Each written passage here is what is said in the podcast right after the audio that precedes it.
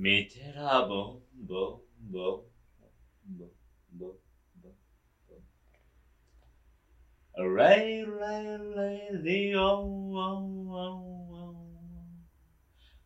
過去攻めはい、今回も始まりました、ミテラボラジオ、えー第7回ですね。第7回が始まりました。えーこの番組は、眠れるコナティスを目覚めさせるミテラボのメンバー3人、私、小林と宇田川、堀井でラジオ形式でお送りしています。えー週に1回、次に約4回ですね、ポッドキャストアプリのアンカーをはじめ、Spotify、Google ポッドキャストなど、各種ポッドキャストサービスで配信予定ですので、ぜひお楽しみください。はい、というわけで、今回も始まってきましたけれども、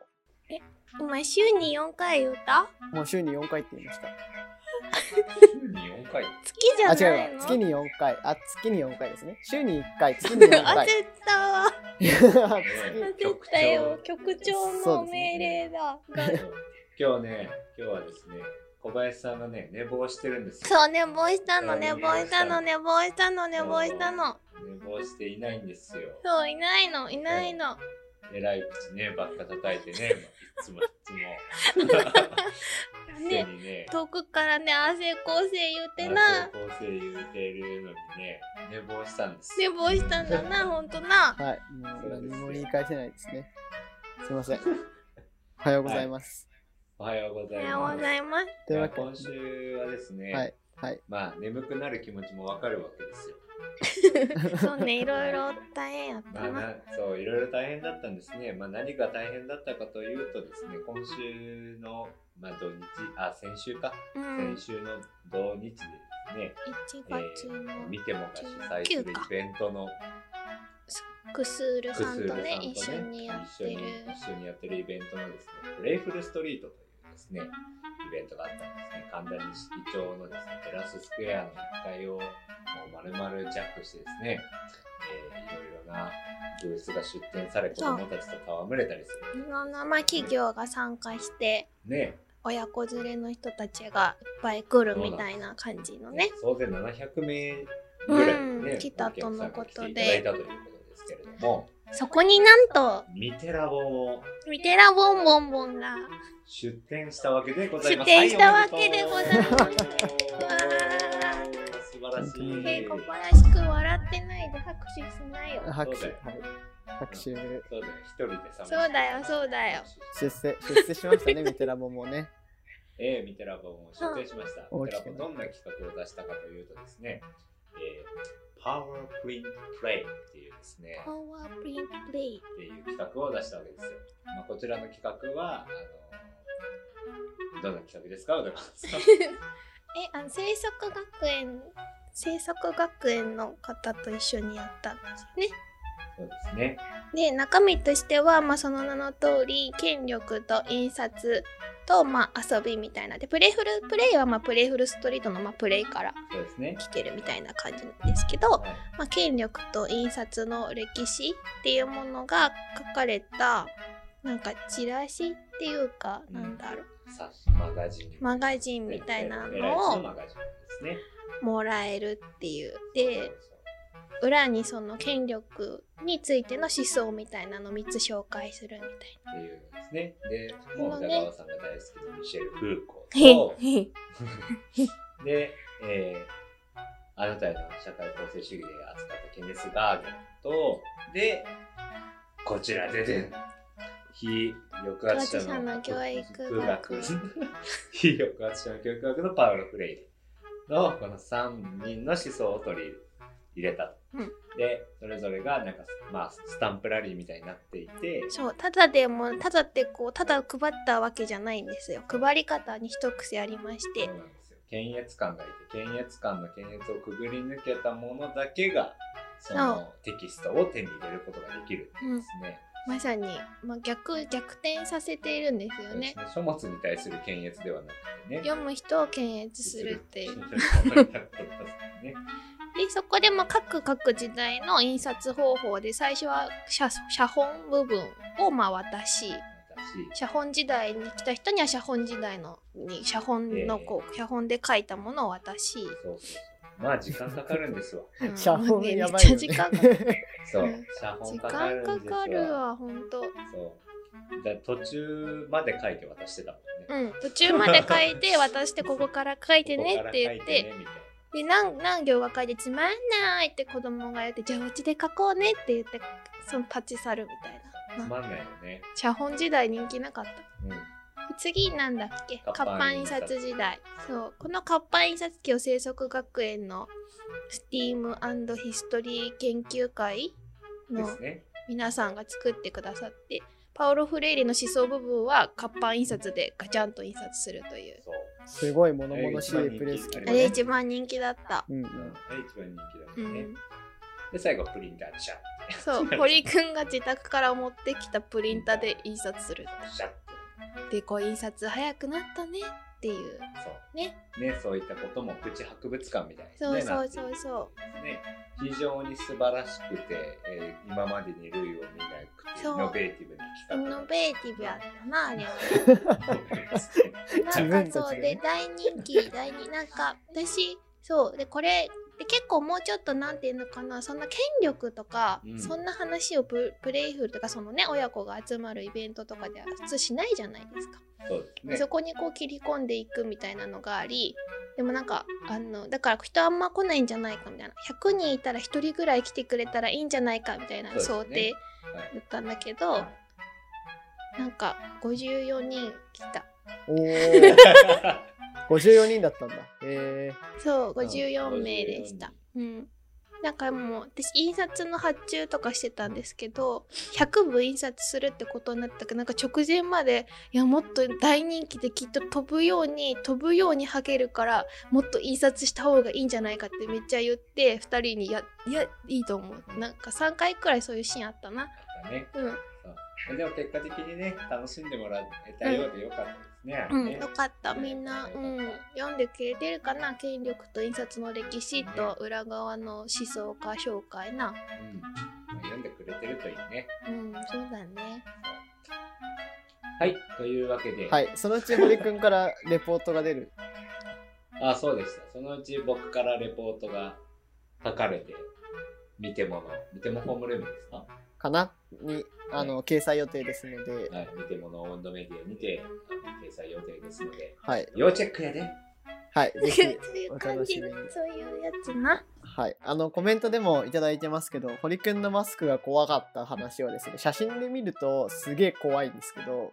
こう、僕は案外見てて、思ったより機能するんだなっていう驚きがあって、大体ね、あのー会場が直線上なんですよね。だから入ったら、ねなん動線がねそう、まっすぐ奥に行く。うん、幅がそんなないからこう、ま、ぐるーっと回る感じとちょっとちゃうんだよねそうそうそうそう。行って戻ってくる。帰る時もね、戻ってくるんだよね。だから2回堀くんに遭遇するんだけど、そうそうそう。堀との遭遇にね。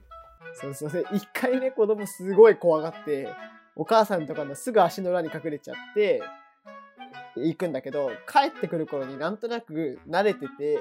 もう一回見たいみたいな気持ちに多分なってて。そううん、あそうなんか堀くんが検閲官の役をやってくれててその検閲官役のために検閲官って札を下げて仮面をかぶって待ってたみたいな、半分のね。半分の顔ハーフマスクをかぶって。そう。面白かったよね。なんか怖いみたいな感じでなんかな泣いてこう泣いちゃう子がいて、でお母さんが抱っこしてあげるすごい小さいから抱っこしてあかるんだけどなんかなんだろうなめっちゃ見ながら泣くの。なんか怖いって言って目隠すんじゃなくてもうすごい凝視凝視しながら、まあ、目をカッと開きながら泣くみたいな。怖いっていうのがすごい見るから怖いもの見たさってこういうやつか。って多分ね、リスクを取りに行ってる。リスクを取るパワー、すごかったですごいね。半歩ずつくらい近づいていくのすごい面白かったよね、あれね。そう、んちょっとずつ、面白かったこの距離大丈夫か、この距離大丈夫かみたいなのを試していくっていうですね。なんか近くにあ見てもが出してる遊び場みたいなのがあってなんかそこに最初堀くん見て怖いって言って遠ざかっていった子がそこで遊びながら時々チラッと見てるみたいなそうそう。堀くんの方チラッと見てるみたいなで堀くんがね、お昼休憩に行くとね、大体あの、あの怖い人が、まあ、どこに行ったのみたいな、いう質問がね 僕らのところに飛んできてそう不思議な現象ですね。そうここは言うてたいのに。そうそう、徐々に認知度が上がっていくんですよね。あれはね、すごい面白かったですね。ちょっとぜひレポートとか写真も上がると思うので、あのぜひ見てみてください。はい。あそこで上げたね、やつもね、できれば何かしらの形でちょっとくらいはね、見せたいなっていう気もしますね。でもあんまり出しちゃうと検閲じゃなくなっちゃうしな、みたいな、こう、ジレンマの中にいる感じですね。やっぱね検閲をくぐり抜けし者にのみ許されるそうそうそう。ものだからなねそうそう。はい。うん多少グロテスクなものがね、ああるぐらいが。はいはい。前置きははいこの辺までにして。はい。おねぼうさん言われてるよ今こ すいません、本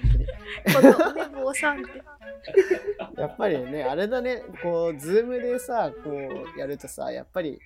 なんていうんですかね、タイミングが難しいよね。時差がね。時差があ時差るねがあるね。うん、これやっぱ若干のね、身体性の話だと思うけど、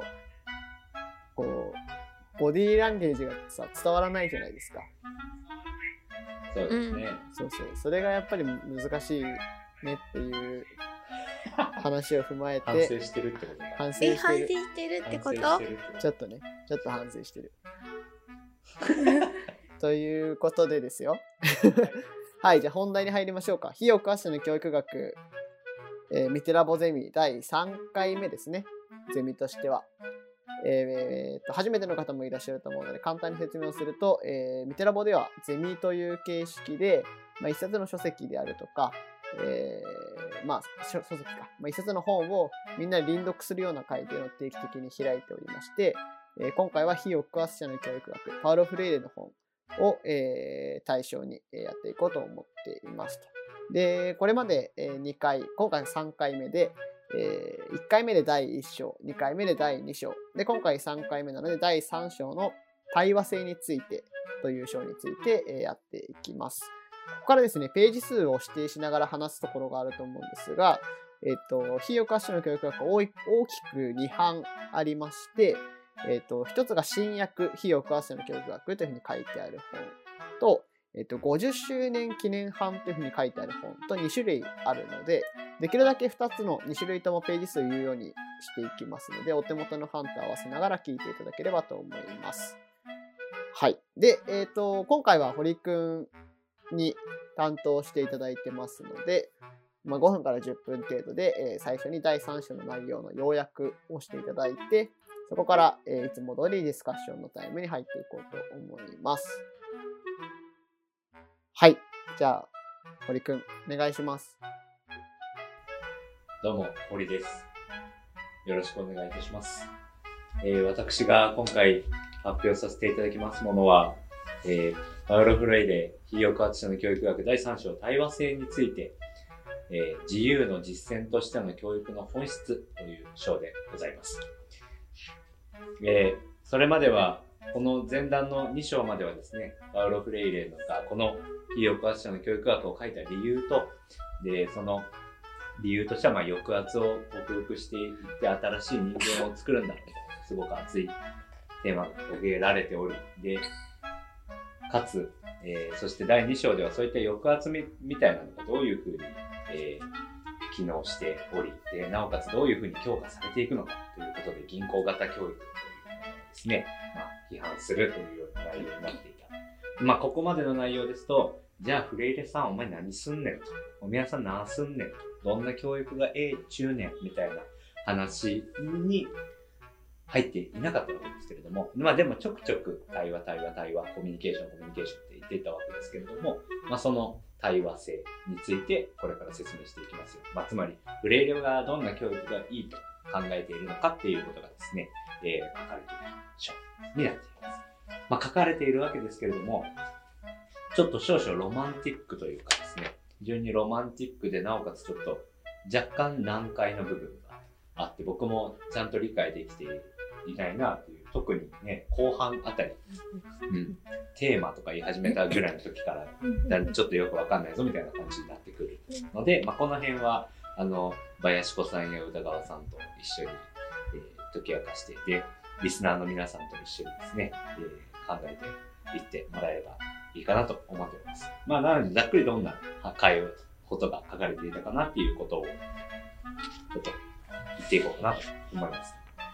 で、まあ、まずですけれども、まあ、この章では教育の対話性というものについて考えていこうねっていうことから始まります。で、まあ、対話って一口に言っても、まあ、対話ってなんじゃねっていう話で、その対話っていうものは、まあ、言葉な、言葉を伴うものだ言っています。で、その言葉っていうものは、えー、まず対、まあ、私対話っていうと、まあ、今もまさしくそうやってるように、この言葉を使って、言語を使って、まあ、行う。で、この言葉っていうのは、えー、その構成要素だで、対話、言葉の、違う、対話には2つの次元があるって言っていて、で、行動と生殺っていう2つの、えー、次元がある。つまりアクションすると、リフレクションするのと、まあ、生殺がリフレクションなのかどうかわかんないんですけれども、なんか行動するのと、振り返る、生殺するっていうのの、まあ、2つの次元があると。で、それぞれは、えー、言葉と一緒に言葉を伴って、えー、実践になると言っているわけですね。で、つまり、まあ、ここで多分強調したいのは、まあ、言葉を使うこと、そのこと自体がある一つの行為、行動だと言っているわけですね。で、しかもかなりロマンティックなテーゼですけど、まあ、本当の言葉っていうのを言ってるわけですね。えー、つまり本当の言葉っていうえまあ、若干多分強調して本当のっていうのを使ってるわけですけれども、つまり誰かから教えてもらったことをそのまま、えー、言うだったりだとか、まあ、あとはあまり中身の伴っていない言説をひたすら言うのではなくて、多分その人にとって本当に切実な意味のある言葉ことを指して本当の言葉みたいなことを言うわけですけれども、まあそういったような切実性みたいなのを伴っている本当の言葉みたいなものは、世界を変える力を持っているんだっていうことを言うわけですね。で、まあそういった本当の言葉っていうものは、その言葉を話すっていうことは、その世界を変えるパワーを持っているわけですけれども、まあそういった世界を変えるパワーを持つこと、本当の言葉から言葉を奪われているんだみたいな話をね、されているわけです。言葉から阻害されているんだっていう話ですね。まあ、この辺かなりマルクスっぽいですけど、マルクスっぽいっていうか、まあ、ビゴツキーっぽい。まあ、ビゴツキーっぽいっていうと、まあ、マルクスっぽいっていうのと同じことなんですけども、つまり人がいて、その世界があって、人はその世界に働きかけるですけれども、その働きかけるときに、まあ、何らかの道具みたいなのを、媒介するわけですよね。で、その、つまり木を切り倒すときに斧を使うわけですけれども、この斧に当たるような道具を、それは触れるような言葉を設定している。人間が世界に働きかけるときに、多分言葉っていうのを媒介にして世界に対して働きかけて、それを、世界を変え、より良い形に変えていくんだっていうような、えー、ことを話してみたいと思います。マジわからんって言われてます。続けて。はい、聞いてます。まあちょっとまあ、これはね、あの、そういう、そういう言う点ですよ。そういう点ですよ。僕もね、わ、分かってる、分かっとらんことなんですから、あれですけども、言うとるんですよ。で、えー、まあその言葉を話すことっていうことに対して、フレーレはすごくやっぱ重きを置いていますね。だから沈黙するなというわけですよ。うん、言葉を使って仕事を、まあ、労働をすることによって、世界に対して働きかけることによって、そこから返ってくるフィードバックをもとにして、人は人になるんだ、人間になるんだ、というような、まあ、すごい熱い思いが持っているわけですね。で、まあ、そうやって言葉を発して、その世界から返ってくるフィードバックをちゃんと引き受けて、それをもとに生活をして、また新たなアクションを、えー、起こしていこうぜっていうようなですね、まあ、そういった革命みたいな話にもなっている。この革命にはですね、あの、愛が必要なんだっていう話になってですね、こういきなり愛っていう話になるわけですけれども、やっぱその愛っていうのは、その、若干、えー、希望っていうのに近いわけですけど、私がこの言葉を使って世界に対して働きかける時にやはりこの言葉をかけて世界に対して働きかけて人と一緒に対話するって時にはやっぱり人に対する愛みたいなのがないといけないよねみたいな話をするんですよ。でそこにはやっぱりなんか、えー、この人はどんなことを話しても無駄だだとか人は人は結局変わらないからどれだけ働きかけても無駄だよねみたいなそういった諦めみたいなのがあると良くないよねっていう話をしていきたいなと思います。なので希望を持って対話をすしようねっていうか希望を持ったりだとか人間へのコミットだったりとか人間への可能性みたいなのを感じていないと対話っていうのは成り立ちませんねっていう話をしていましたね。まあ、そういったような、えーまあ、ちょっとだ中間はしょりますけど、まあ、そういったようなですね、えー、ことを言っていて、まあ、そういった教育観みたいなのを前提にしています。で、すごく面白いんですけど、えー、この版で言うと、私が持っている、えー、版で言うと130ページにあたる部分、えプログラムの内容の探求から始まる対話についてっていうところの説直前に、その50周年記念版だと何ページだ？えー、っとね、182ページの最後にその説のタイトルがあるから、まあ実質183からですね。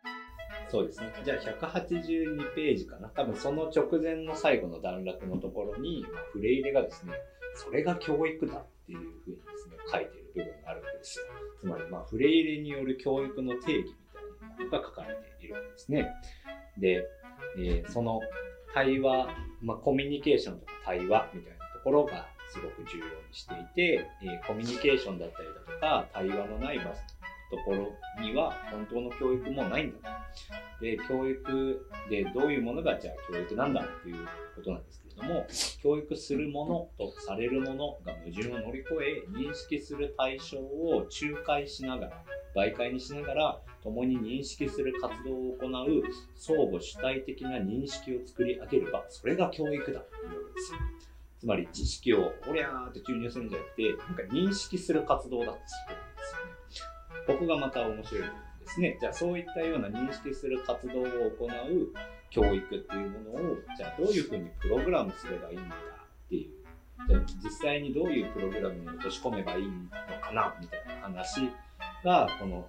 次の説のプログラムの話なんですけれども、どんなプログラムがいいんだっていう話になるかと思いきや、実はこれプログラム批判になっちゃいまして、通常のプログラムって銀行型教育になっててダメだよね、みたいな、そういった批判が繰り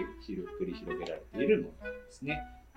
まあそれは多分その前の2章までの内容とちょっとリンクする部分が多いので割愛しますけれども、ちょっとまあこっから以降ちょっとよくわからない部分になってくるので、早めに切り上げようかと思うんですが、ここからですね、じゃあどんな教育がいいんだっていう話になってきて、それはですね、あの、テーマをどんな教育プログラムにするんだっていう話になってきて、でそれは、ま、テーマを探求しようっていう話になってるわけですね。テーマっていうのを設定して、そのテーマについて話し合っていこうぜっていう、そのテーマをどうやって作るかっていうような、えー、ことが詳細に書かれています。で、まあ、探求、何かを、そういう世界、世界を探求するわけですけれども、この世界の探求は、えテーマの宇宙の探求だというんですね。テーマの宇宙の探求ということは、生成テーマの探求だというわけです。何を言っているんだろうみたいな 感じだと思うんですけれども、つまりなんかその社会の、なんかここには、なんかかなり遠回りして説明していて、人間と動物って違うよねっていう話とか、まあ、つまり動物は自分の与えられた環境を変えようとはしないけれど、人間は変えようとするよねと。か、そういったところから、やっぱり人間は活動をしたり、そこからリフレクションしたりして、その世界を変えていくんだっていう、えー、限界状況みたいなところを認識して、どこまで自分たちできるのかみたいな、限界状況、臨界点みたいなものを認識して、そこを認識して、どうやったらもうちょっと限界状況を広げていったりすることができるんだみたいなことを考えていくっていうのが人間のなんか営みの中にあるよねっていうような話をしているんだけれど抑圧状況にある人たちっていうのはその限界状況みたいなものを認識できないような状況に置か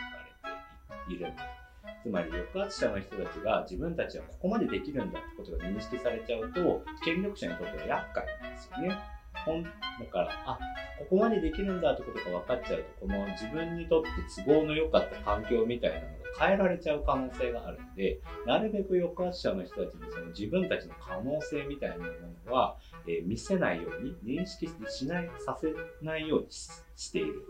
んだとだからこそこの限界状況みたいなものをどうやって認識したらいいのかっていうのを考えなくちゃいけない。で、じゃあそれをどうやって認識考えるかっていうと、まあ、テーマを設定するんだ。で、そのテーマを設定するには、その若干フィールドワークみたいな感じで、その人たちが生活している環境に、え、調査者たちが入り、入り込んで、いろんな、え、農作業をしている場面だったりだとか、酒飲んでるところだとか、まあ、遊んでいる状況だったりだとかを観察してインタビューしてでそこの記述を拾い上げてこんなテーマがよろしいんではないですかね？皆さんこのテーマについて話してみませんか？っていうようなことをややってプログラムを進めていくんだっていうふうに言っていった感じですね。まあここまでで止めておきましょうかね。はい、以上になります。はい、ありがとうございます。ありがとうございます。いやー、ここね、はい、いろいろあったな。そうなんですよ。うん。何から話そうか。えっと、前半戦先にやって、そうね。後半のその、わかんないところに関しては、僕もわかんなかったんですけど、ちょっと一個論文を見つけて、そこにもうちょっとだけイメージしやすい気がするので、それを少し紹介したりとかしようかなと思うので、うん、そんな感じでいいですか後半部はなんかめっちゃ風光のことをね思い出しながらね 読んでたよ。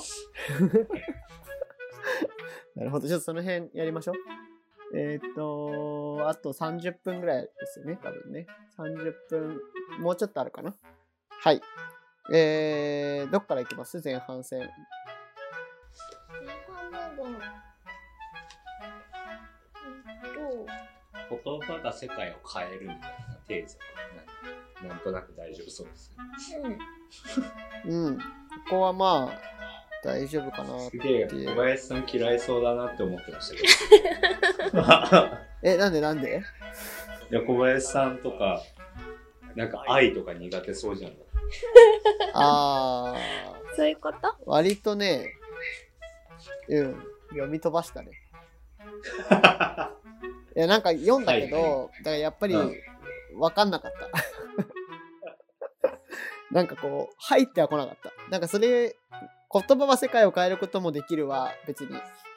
スッと入ってくるけど、あと、個人的にはこの対話には2つの次元があるで、行動と生殺という2つの次元があるっていうのはすごいうん、面白いなっていうか、まだよくわかってないんだけど、うんと、なんていうんですかね。ワークショップとかをやってる時に対話っていうとすごい生殺感強いじゃないですか。うん、でそこにこの行動っていうことがこう入ってくるうんうんうんうん、そうなんですよ。なんかさ、この一章のところでも実践と、なんだっけ、実践と生殺はセットだみたいな話を結構してたなと思ってて、フレイレは。なんかだからこう、本当の言葉みたいなのを話す時にはなんかもうそこにただ言葉がこう泳いでいるだけじゃなくてこう身体性というか思いとかにこう言葉も載ってるしこうなんかそこからこう何て言うのかな内発的にこう動き出すようなものがもうそこにはあるんだみたいな結構ダイナミックなものとしてなんか後からこう振り返ってこうだったねっていうものっていうよりはなんかこうなんかすごくこうダイナミックなものとして考えてるなっていうのはあるなと思って、うんうん、この辺はあのまあ直接接続してるかわかんないですけど言語行為論っていう、うんうんうんうん。えー、オースティンあの言語学者のものあのが提唱したものですけど、うんまあ、言葉を話した時点で何かしら行為しているっていうことがあるんですよ。つまり赤ちゃんが生まれてで赤ちゃんがこの子この子は女の子ですよとかこの子は男の子ですよみたいなことを言うわけじゃないですか。この、えーとかで例えば名前を名付けた太郎としようみたいな話をした時に太郎としようって言ったその言葉は発話行為でもあるし命名行為でもあるわけですよ。だからそういったようにあの言葉をただ話すだけではなくてそれが何かしらの行動だったりとか行為作用みたいなのを伴っているんだっていうようなんですね。で、まあ、その発話行為には2つの次元があってまだただ単に真実なのか真なのか偽なのかっていうことがの次元で評価できる発話行為と成功するのか失敗するのかっていう次元で考えられる発話行為がある。つまり、ええパウロ・フレイレは、えおじいちゃんであるみたいなのは、えー真か偽かで いけるわけですけれども、えーパウロ・フレイレは、え私はパウロ・フレイレを読むと約束しますみたいなことを言った時にはこの時点で約束はされているけれどこれが実際に約束が果たされるのか果たされないかみたいなのは後になってからじゃないか分からなくて果たされなかった場合はその発話行為は失敗した。果たされたとあればその発話行為は成功したっていうような次元で測れる、まあ、その2つの発話行為がありますよねっていうことで、まあ、なのでこのフレイレが言ってるように言葉を話すことっていうのはそのある一つの行動であり行為であり世界に対して何かしらの働きかけを行っている。んじゃうん。なんか一方でそのフレイレは言葉とその行為、まあ、実践と政策みたいなものがこう離れちゃうっていうことが起こりうるっていうのを結構指摘している部分があって100 170ページか171ページ結構最初の方なんだけれどうん。なんかそこに対して何ていうのかなそこがこう分離しちゃうことなんか人から言われたスローガンでただただ行動しちゃうっていうのは言葉によって行為がでなってるんだけどその言葉と行為がその人の中ではセットになってない。うん。政策と実践がセットになってないよねって話もあるしなんか外からこうただただ見て振り返ってそのまま何もしないみたいな状態みたいなのも起こりるかそこを分極化させないでいかにこう言葉と行為をとか実践と政策っていうものをこう一緒にこう回すかみたいなことをなんかすごい語っている部分でもありますよね。うん。よく言われますよね自分の言葉で話せようん。みたいなねうん。なんかそう、あと、そう、小林くんがこの愛とか本当の言葉、多分その本当の言葉を喋るっていうのがきっと、なんか言われたから自分、なんかさ、言われただけなのに自分もそうだと思ってやっちゃうようなこと？うんをやってる時って、言葉とセットになってないみたいな話になるんだろうなと思ってて、うん。そういう本当、それが多分本当の言葉っていう話。で、あとその本当の言葉とか、本当の対話をするためには愛とかが必要なんだみたいな話が結構出てきてるじゃない？で、なんかさ、それに対してさ、なんか小林くんもちょっとうーんみたいなこと言ってたけど、はい。なんかそれさ、中の語？中の語のところ？なんかね、このね、対話に何が必要かって書いてあるのが179ページのところでまとめられていて、まあ、愛と謙虚さと人間への信頼なんだみたいなことを言っていて、うん。なんかここが熱いやつじゃエモーショナルな感じちょっとするじゃない？でそこの中でいやなんかこうやって言ってるにはあのもうこれなんていうのかなそういう小林くんみたいなちょっとなんか人？のことも想定していてでもそれであってもこれは必要なんだみたいなことをなんか言ってるんだっていうのが中の語で書いてあって、うん私たちにとって理論理論なくして革命はなく科学的思考なくして革命もないしないんだと。それは分かってるけどそれは愛と矛盾しないと。むしろそこにこそ愛が必要なんだみたいなことをなんかあえて中にまで持ってきて語っているから本当にこのなんていうのかな愛と信頼とあともう一個なんだっけ？謙虚さ。政権虚さみたいなのは本当に対話を成立させる要件なんだみたいなのがすごいなんていうのかな言いたかったことだったんだなっていうのをねすごい感じたわけ。で私はこの血を読んであ小林くんだって思ったの。ここね小林くんちゃって読んだから 読んだ読んだ。ゲバラだよゲバラっつってそう牛的に深いから。ここここ読んだらもうそれを超えてフレイレは言いたかったんだって分かってくれるんじゃないかなって思った。あ、そう。なの？なんか読んでて、だここよくわかんないなと思って読んでたし、今でもよくわかんないけど、必要性はあったんだなとは思った。あの、この、ここに文章を割かなきゃいけなかったんだなってことは理解した。うんそうね。そう前提にないとそれがないと対話はできないんだとそうしないと結局なんかただ先導する感じになっちゃったりとかその人が変わりうるとかでそれにその人が変わりうるっていうことを多分信頼しているし、まあ、謙虚であるっていうことはなんか自分が正しいっていうふうに思わないで相手が知っていることがたくさんあるって思うことだし、まあ、それをこう含めて人間に対する愛みたいなものがまあ前提にないと対話は成り立たないんだみたいなそれはこう論理性とかそれ以前にもう姿勢としてないとダメなんだみたいなこうなんかさそういうのあるじゃんなんか なんかさこう何かの目的に対してこう積みこういう風なロジックでいくのが正しいとかっていう風に何かこう正しさが分かるようなものじゃないもう前提になるようなうんなんかもうこれは必要だからこうでし必要なんですみたいなそのトートロジーでしか言えない世界みたいなはいことなんだなって思ったの。そうだね。うんうんそうだよ。いやいや、わかっわかったよ。わかったわかった。わかった必要だから必要なんです。だあでもあの172えーっと堀くんの班だと第3章の3ページ目だから結構最初の方だよね。そう結構最初の方本当に2、3ページね。あのあ愛と愛のいろんなことを書いてあるところのあたりにやっぱ労労働っていうのが書かれていてう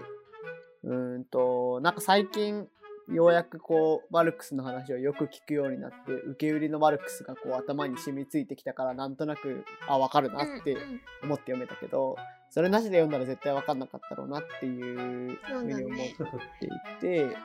でこの真実えっ、とね僕の50周年記念版だと172ページなんですけどそっちだと何ページだろう？真実の言葉を話すことっていう段あの段落、はいはい。120ページ。20ページかな？でその文章真実の言葉を話すことそれは労働であり実践であり世界の変革なのであるがそれ自体は特権的なものではなく全ての人の権利であるっていうこう文がある。でここで言うこの労働っていうその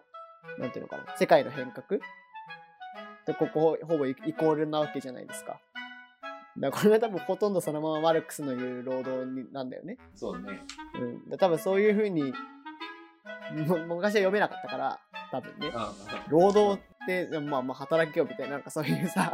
働くっていう意味での労働として読んじゃうとこう読めないんだなってことがこうね最近分かってきましたね働くっていうのはまあ世界に対して関係を作ってその世界をこう変えていくみたいなねっていうのがまあ労働なんだというので読むとなるほどなってねで確かにさそ思った。こからの阻害っていうことをやっぱりすごく問題として抱えてる抱えてるとか問題意識として、えー論じてるっていうふうに読むとフレイレが言いたいことっていうのがだんだん分かってきてうんうんで、だからそこの環境と自分、まあ、環境と主体環境と人っていうその関係性を固定化してしまうあり方にすごくやっぱり批判を唱えてる。これ前回もちょっと話したと思うんですけど、うん、でそれを変えていく道具として言葉っていうものをやっぱり選んでいて、うん、その本当の言葉を語る必要があるんだっていうことを言ってるんだなっていう本当の言葉のとこなんですけど、僕、大学院の1年生の冬ぐらいに、うん。あの授業でまあ論文を書く授業だったんですよ。うんうんうん。自分でテーマ決めて論文書いてねみたいな授業があって、で、まあ大学院1年生の冬なんで、もうその時にはもう論文、その授業をやるってことは、修士論文の序章を書くってことだったんですよ。うんうんうんうんうん。で修士論文のテーマを決めとけよみたいな授業だったんですうん。よ。つまりね。うん。なるほどね。そんで、その僕、その授業のずーっとテーマ決まんなくて、うんうん。もうあれこれ出しても、うわーって言われて、うん。返せなくて、うわーみたいな感じになってたんですけど、その最後の授業の時に、もうん。う決まってなかったんですよ。うんうん。だから、でも何言うかわかんはないけど、うんうん。時間は取ってもらわなくちゃって思って、うんうん。この時間を設けてくださいみたいな感じでやって、うんで、僕の時間があって、うんうん。30分強ぐらい、あの、合計時間あって、うん。僕、最初の10分間ぐらいで何も話せなくなっちゃったんですよ。うんうんうんううんみたいな感じになって、うんうんうんで、そんで、で、最終的に出た言葉が、インプロがすごいって言いたいって言ったんですよ。感動的 そうそう。感動ブー的って泣きながら、インプロってすごいって言いたいんです。なぜなら、インプロはこれこれこうだから、みたいな話したんですよ。そしたら、その僕のね、指導教官の高尾隆っていう人間がいるんですけれども、うん高尾が、うん。あの、今、矢が放たれました。っ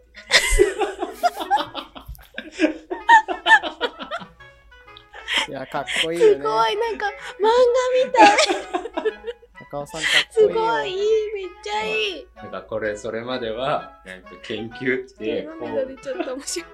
研究ってこういうものじゃなきゃいけないっていうのがあったかもしれないけれど、君が今話したことが一番研究らしいって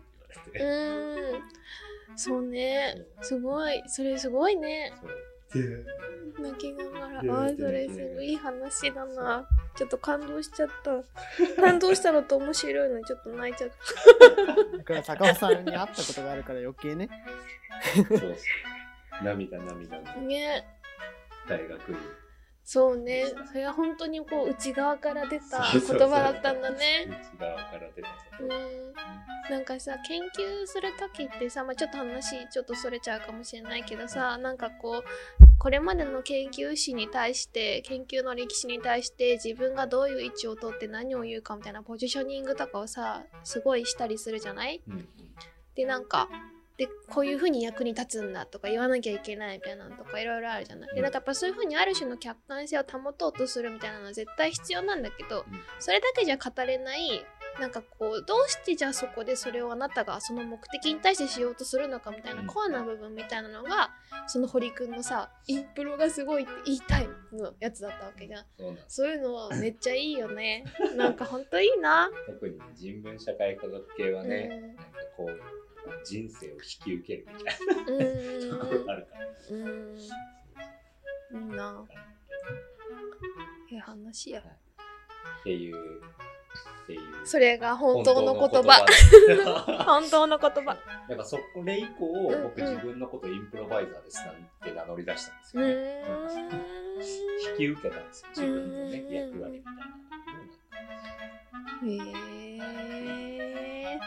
な。なん。かちょっとわかるん。ですよ。言言葉を話すことと、世界の認識自体うんうんとか、うん。自己の認識を引き受けて、えーなんか、その、世界に対して働きかけに行って、こととかね、うんうんうん。すごくなんか身に染みるようないいなな、いや今の超いい話だったな。今、矢が放たれました。その言葉めっちゃいいよね。かっこいいわ。ねえ。すごいなんか、その本当の言葉話でもうちょっとだけこう、あのー話すのに、先にやっぱその論文の話ちょっとしたいなと思っていて、えっ、と、僕もね、すごいいろいろ調べて、これが一番わかりやすいとかっていうよりは、一番上に出てきたやつを見たら、あ、へーって思ったからただ紹介するだけなので、あの、いろんな説がある中の一つなのかもしれないんですけど、えっ、とですね、広島大学、これ大学院の方だからね、ちょっと全然調べてなくて申し訳ないんですけど、大学院生の方の起用論文かと思うんですが、パウロ・フレールの解放の教育思想と課題定期教育の今日的意義っていう本、あの論文ですね。があってですね。ここにちょっと、その、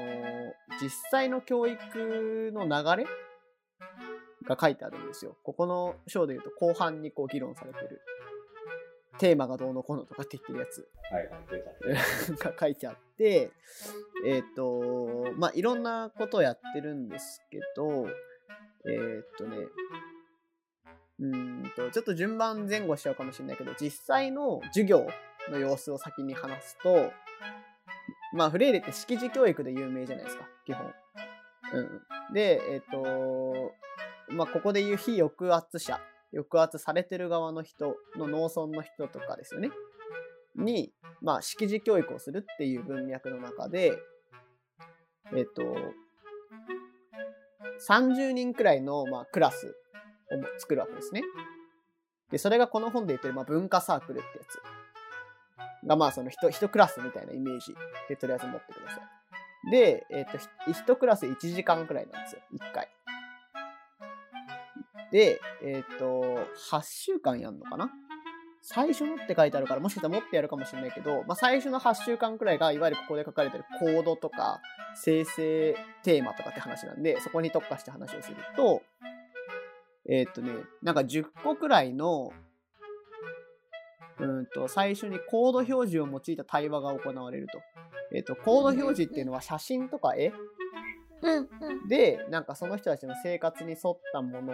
の写真とか絵を提示して、それについてまず最初に対話が行われるんですね。で、そこで選ばれてる写真ってのは自然とか文化とか労働とかっていう概念を扱うもの。例えば、えー、と農作業してる時の写真とか多分そういうものが取り扱われるわけですよ。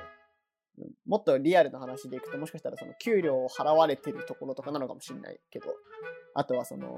うん女性が家事をしてるところとか なんかわかんないけど水を取りに行ってるところとかなんかそういう写真なのかもしれないけど。で、えっ、と、その後に、えっ、と、17個の生成語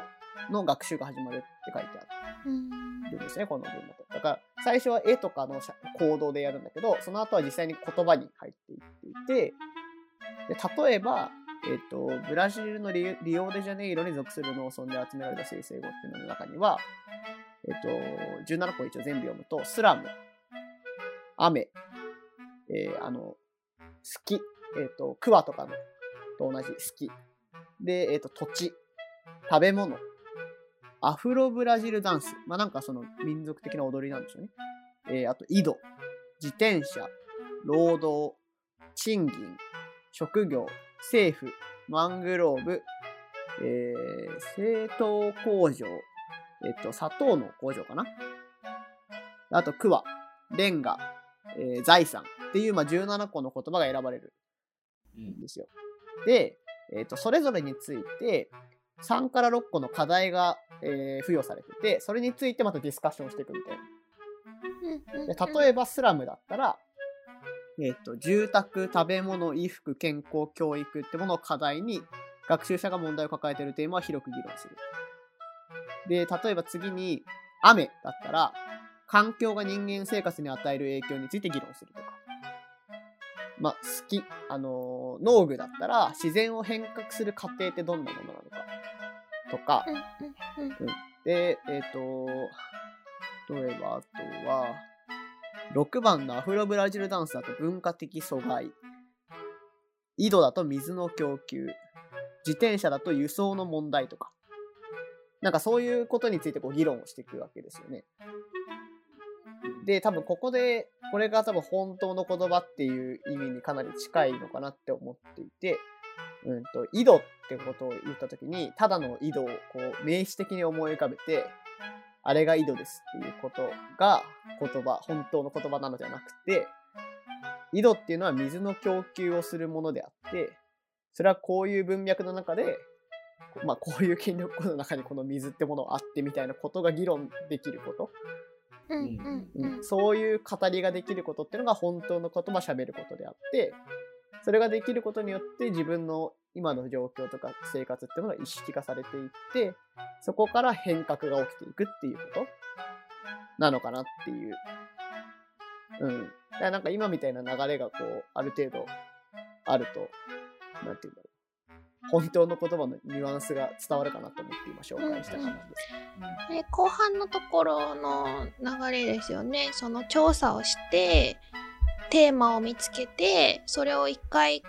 テーマを見つけるために一回コード化をする、うんうん。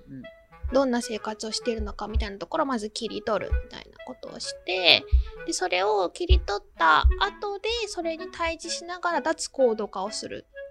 みたいな話ですよね。うんうんうん、でそこで自分の状況に気がつく。自分がどんなことどんなどんな背景に今生きているのか。どんな状況の中に今いるのかっていうことはまあ自覚するっていうことによって、まあ、ある種その堀くんが最初の説明で出た限界の話とかうん。そういうのもじそこから見えてくるんだみたいな。うんだからその調査をするってなった時にとかなんかこう何かを仕入れってなった時にあなたたちは今こんなひどい状況に置かれててこうなっているから革命が必要なんですみたいな話を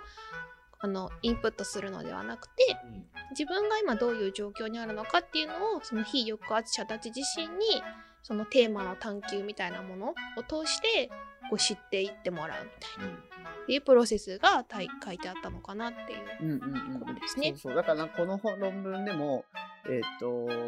そもそも調査テーマ化問題提起っていう3段階にそのまあ準備がなのかな？整理されると。で一番最初にその集落とかその農村でどんなこう問題が起きてるのかどんな実生活を送ってるのかってことをこう調査していって、えー、コード化された写真とか絵とかの教材化をするんですよね。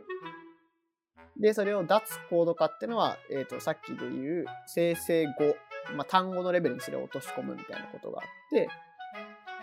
で、それを問題提起として、その各生成語についていろんな問題提起を組み合わせて、それについて議論をするっていう識字教育を行ったっていうことなのかな。でそれに対してなんかこう、えっ、と、割と実践レベルで、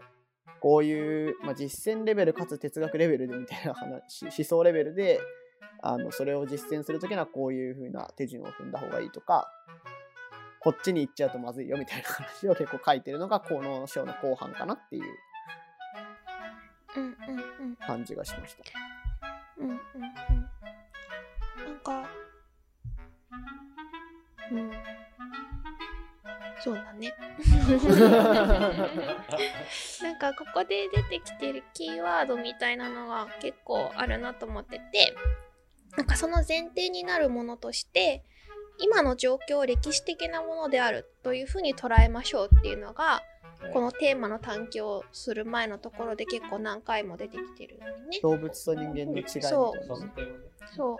れ歴史が今生成されていてそこにいるだけなんだと。でそれは変わりうるんだっていう前提があると。でその中でまあそういうその自分の状況を知るっていうことによって変革へみたいな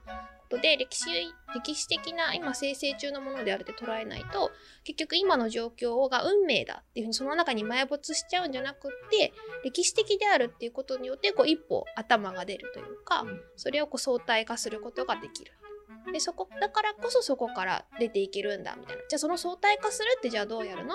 歴史的であるっていうことをどうやって認識するの？みたいなところでそのあの高度化をするってことで自分のことをこう精察していくんだみたいな。なんかそこから全部丁寧にやるんだなと思ってなかなか面白かったですねここは。うん。時間かかるし、うん。成果が分かりにくいところがあるから、うんうんうん。昨今の世の中ではあまり受け入れられにくいような教育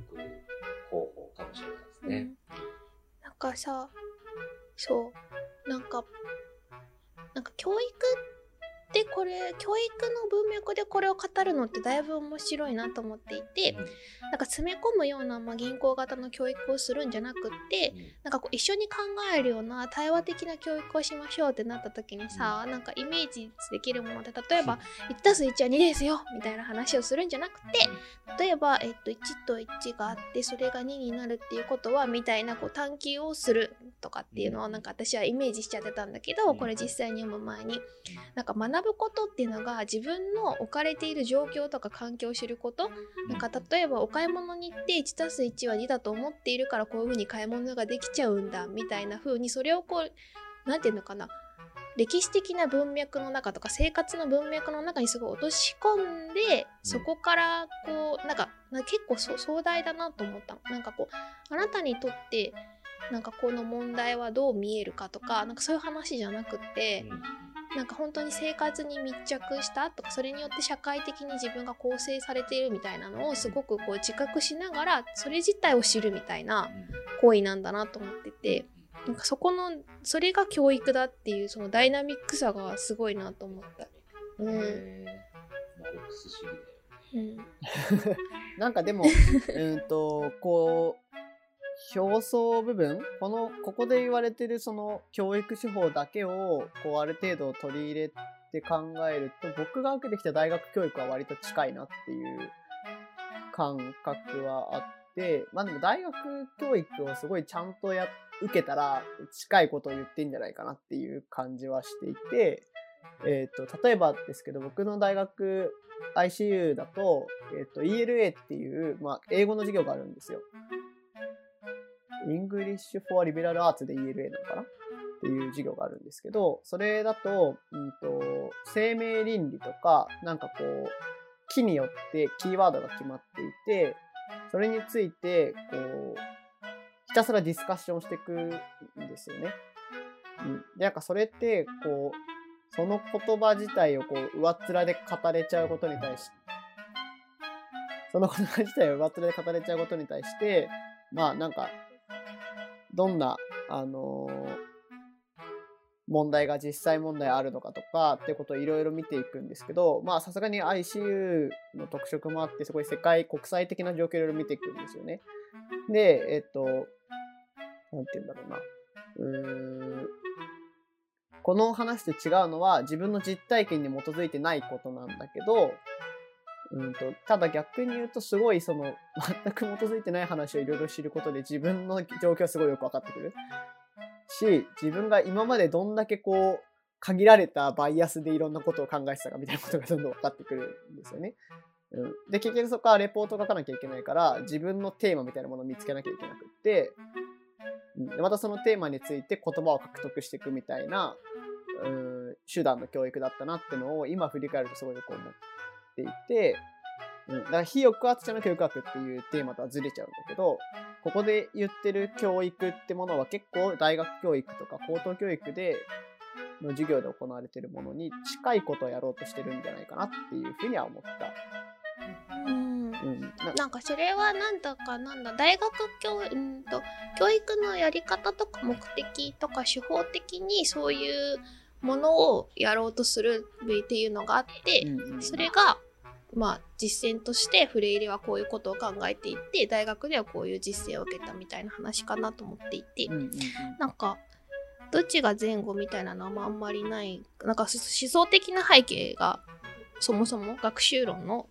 ところにもあるだろうなみたいなのを想定しつつなんかそれをこうなんか215ページのところ50周年記念版だと215ページなんだけそどっちだとわかんない。生成テーマ探索の意識化の重要性とテーマ探索時についてっていう説ありますか？うんあ、うん、堀くんの方でなんか。そこでさ、うん。なんか共感的っていう表現が出てくるの。生成テーマ探索と意識化と重要テーマ探索時についてのからだから1、2, 2ページ後ぐらいのところ。この共感的なやり方においてはっていうので、あ、この共感的っていうのがなかなか面白いなと思ってて、なんかあの佐伯豊先生が言ってるあのドーナツ論のこととか私はここでまた思い出して、なんかこう自分、そうそう自分ごと化されるじゃないけど学びっていうのはこうそれが自分ごと化されるその本当の言葉で話すみたいなのとじゃうん。若干近いけどうん。なんかそういう二人称的な関わり方みたいなのが学びのキーワードになってるんだ。みたいななんかその共感的な関わりっていうのをここのワードで出していくのはなんかすごいしっくりくる。なんかそれを自分事として捉えるみたいな話にだいぶっていうふうにも言い換えられると思うんだけどなんかそこは結構面白いよね。うん、自分語りでもなくで完全にラベリングするでもなく、うんうんあなたはそういうふうに思ってらっしゃるんですねとかいうような関わり方です、うんうん。俺はとか奴らはとかいう話じゃなくて、うんうん。そこに自分もいるし自分だけでもないみたいな。なんかなこれな。そう。でなんかさフーコーはさ、うん。あれなの。こう歴史の書物を書くわけでしょ？狂気の歴史とか性の歴史とかを書いていて。それをなんでするかっていうとそれを読むことによってなんか今自分が思っていることとか思っているっていうか知らない間にそうだと信じてしまっていることは実は歴史的に構成されたものなんだっていうことをまあ知ることによってそのそのそれまでの関係の仕方とこれからの関係の仕方を変えていこうみたいなつまりそのじ状況を自覚しようみたいなとこがすごく似ていてただフーコーはそれをこの本を読むことでそれを体験することでその人に本を読んでその歴史を追体験することでその人の中にそういう変化が湧き起こるんだみたいなことを言ってるんだけどなんかこのフレイルのこの言ってるプロセスすごい丁寧だなと思って。なんかその歴史を知るとかっていうのがなんかもっと自分を知ることとか今を知ることにすごい密着してる。なんか写真を撮ったりとかそこからこう学びを学びを始めるんだよ。なんかそこからさなんかこうさ変革革命を始めるまあそういう話革命を始めるみたいなこと言ってるけどそれが教育なんだって言ってることがすごいと思う。まあね。うん。うん、と思って読んでいた。そこらへん。あとなんかさ研究者のあり方についてみたいなのもさなんか言っててさなんかちょっとうってなる部分もちょっとあるなって思って。うっていうのはポジティブポジティブっていうかなんかそうなんていうかだからほらフレーレにお茶入れるのドキドキしちゃう問題その2みたいな感じ、うん。君の研究者としての態度はそうそう。それで良いのかね？そうみたいな。そうそう218ページのところ。50周年記念だと218ページ。でさっきの共感的っていうのの2ページ3ページ後くらい研究者とはみたいな。どこだ対話的な教育の仕事は学際的なチームを作って探究を行ってテーマの内を探り論文として発表するより問題として本人たちにフィードバックしていくということであるっていう。え？あここここ。はいはいうんうん僕の版だと166ページですね、うんなんかこういうリサーチ 本当あの質的研究の流れはかなりこの問題意識はすごく引き継いでいて、うんうん。つまりなんかフィールドワークして、えーそこでエスノグラフィーを取って論文にまとめて学会で発表したっていうのだと、あのその調査対象者の人たちに何も還元してないんですよね。その発表した人のなんかキャリアアップにはなるかもしれないけれうど、んうんその対象された人たちにとっては何も還元されないしなんかそ外からよくわからない人が来て、うん。なんかやーやー聞いてなんか帰ってってうんうん。そこから何もないみたいな。うんうん。それはある意味での植民地主義なんじゃないかっていうことでポストコロニアリズムと結びついて、まあ、質的研究の態度ってどういうことなんだろうみたいなことを引き継ぐわけですけど、うんうん。まあ、それにだいぶ近い問題意識ですよね。うん。うんね。そう。研究者って何のためにいるの、っていううんうん話です。よね。うんなんかさなんだっけ前掛けのところでもさちょっとそういう人道的みたいなうん。人のせ、へのいわゆる人道的って言っている人への批判とセットでさうん。なんかこう椅子にかけただかけているこうなんか研究者みたいなのをなんかちょっと批判してたなって思って、うん、はい。であはと、さごめん、はいこれさはい。一個だけ最後言っていいかな、はい、はい、いいですよ。どうぞ。225ページのさはい。そのさその状況にいる時はその状況その環境に置かれてる時はその環境とか状況の外側を想定できないみたいな話、うん、うんうん、うん。なんか変わることの難しさみたいな話はだいぶ面白いなと思った。うんうんうん。なんかそれがなんかあのさ言語ゲームとかもそうじゃん。なんかこうずれてるってことに気がついた瞬間には他のその世界の存在に気づくみたいな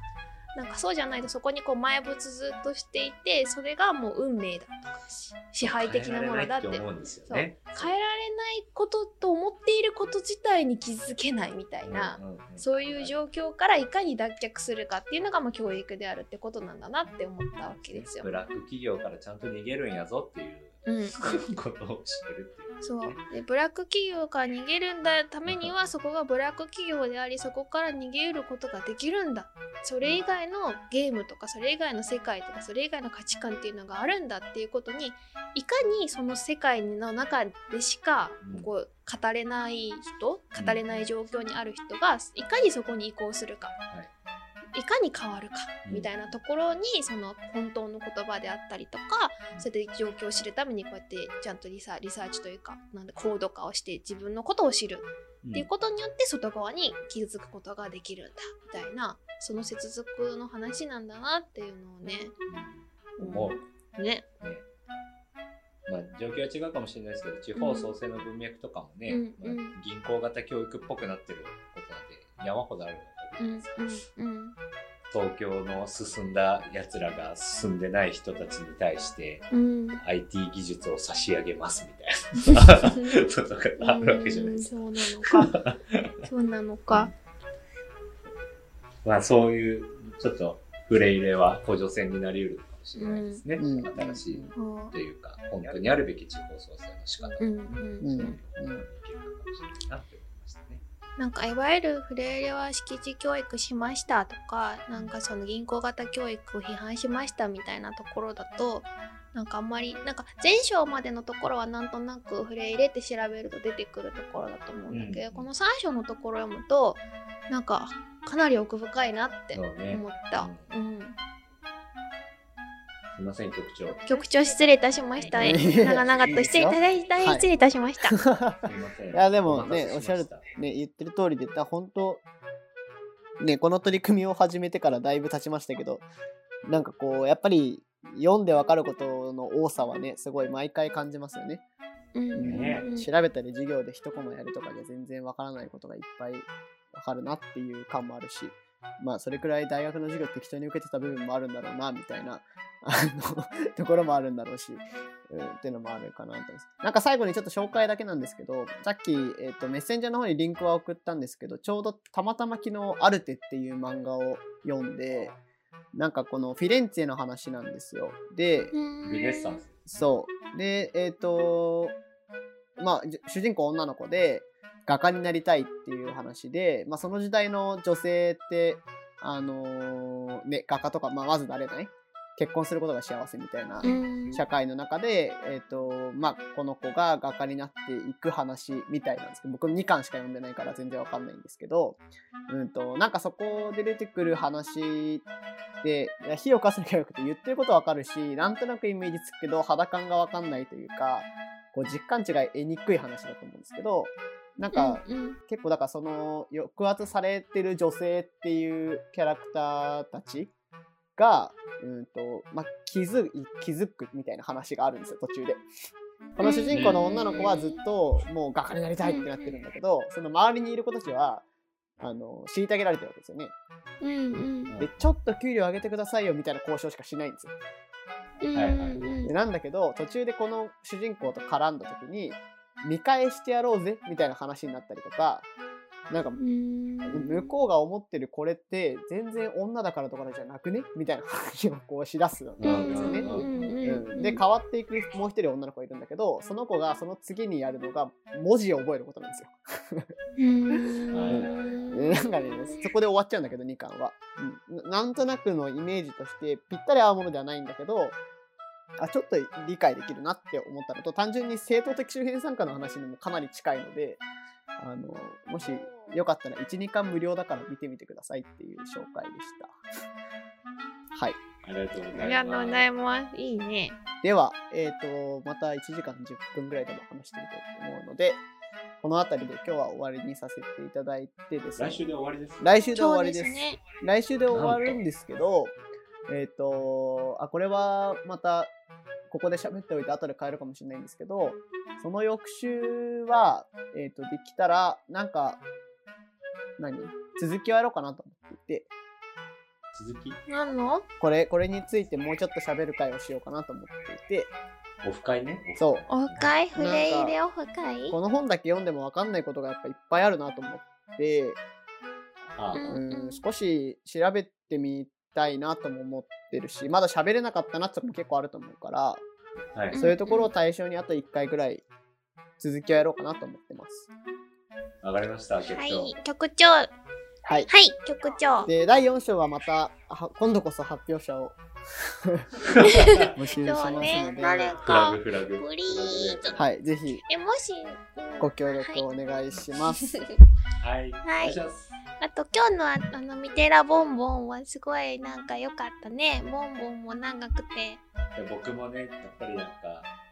ずっとパターン化しちゃうと良くないなと思って、うんうんまあ変え変えていこうかなと。なんかさ、第何回とか言ったらさ、とセットにしたらもう取り直しとか、なんか多分第何回とかとセットにしたらさ、使い回しできななるからさ、第何回もさ、入れたらさ、ずっと堀くん言ってくれんのかなって思って。なんかこの間のさ、なんかえりすぐりのミテラボンボンも選んでも堀くんは生で言ってくれない説があったからさ、ちょっとそんなことをね、考えてた。ね、宇田川さんの企みではが。また来週。はい、それでは、えーはいこの辺りで、えーそういう今日は終わろう感とじミテラボンボ思いンへのます。思いが。それではまた来来週ですかね。はい、また次回お会いしましょう。それでは、さよなら。ありがとうございありました。